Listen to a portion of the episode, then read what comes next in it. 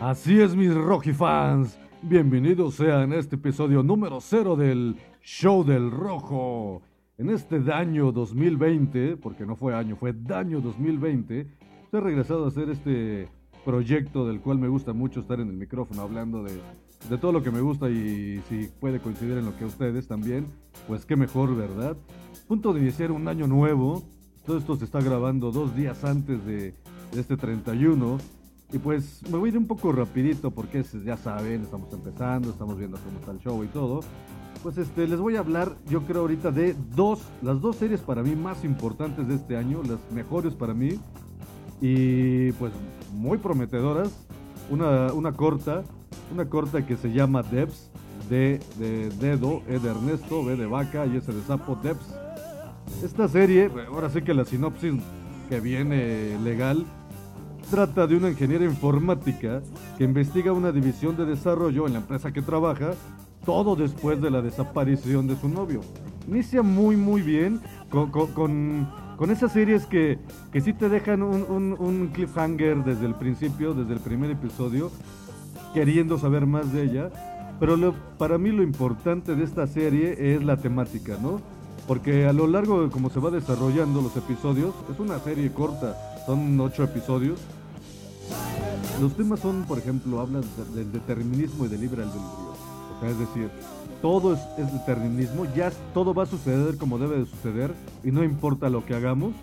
Si yo me voy a subir a una escalera y me dicen, oye, mañana te vas a caer si te subes a escalera, y aún así yo decido no subirme a una, por esto, oye, por cualquier circunstancia, pues me tengo que subir por algo, ¿no? Y me caigo. ¿Es determinismo? O el otro tema que trata, que es el libre albedrío. Es decir, yo decido mis propias, eh, mis propias líneas, mis propias decisiones, valga redundancia.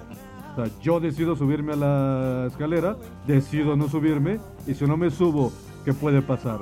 Eso entra en la parte de la metafísica y de la física cuántica, que viene siendo el multiverso, eh, cosas más profundas, ¿verdad?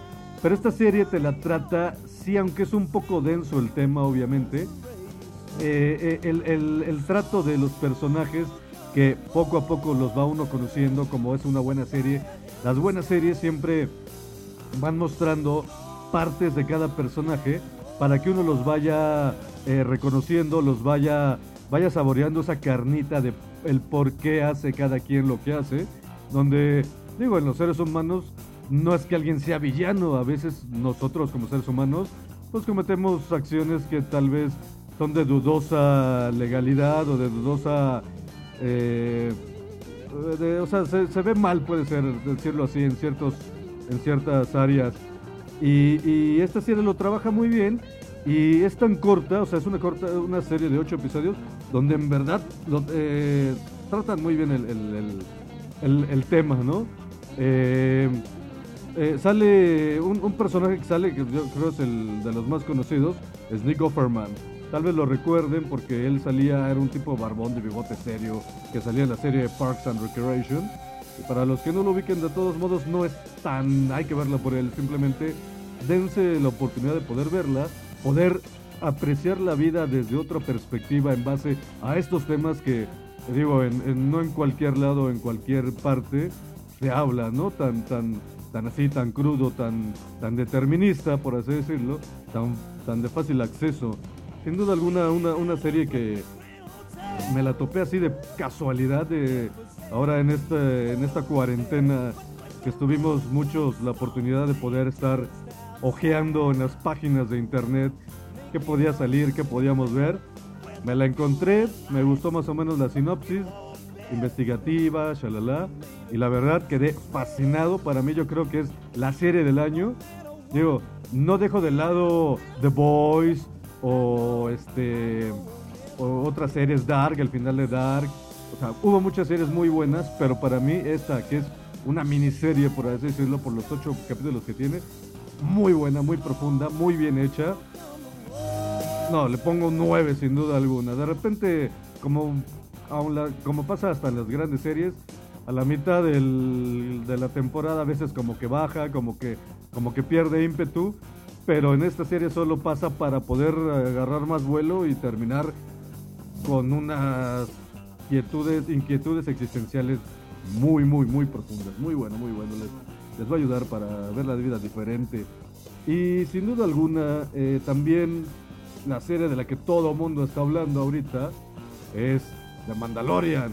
A pesar de que es la segunda temporada, o los, los segundos ocho capítulos de esta temporada, es, es una serie que no, no, no, otra onda. Pero primero vámonos con música.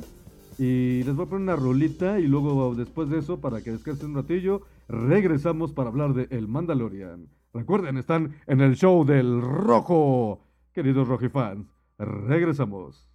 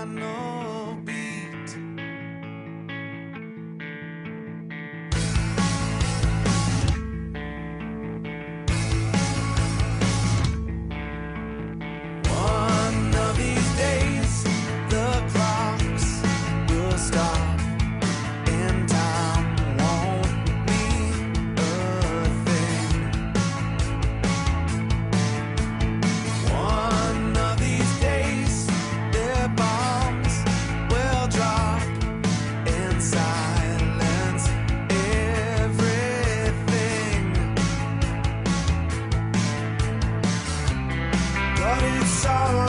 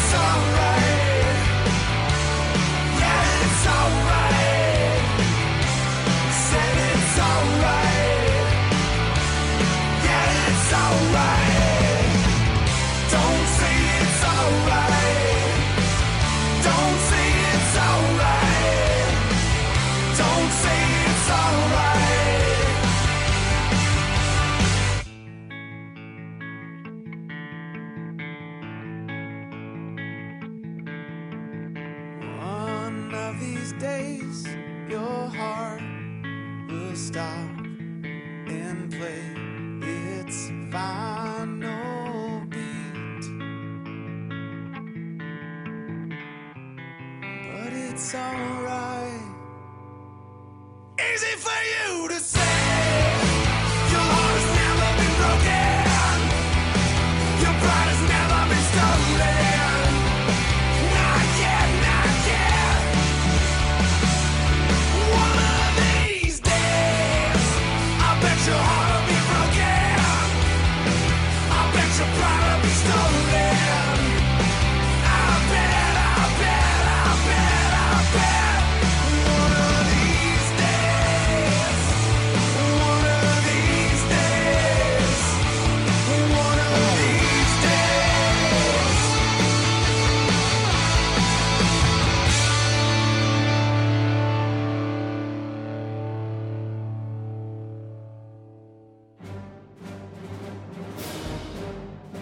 ¿Qué tal, qué tal, mis queridos Rocky fans? ¿Siguen ahí? ¿Ya se fueron? ¿Siguen escuchando? No sé.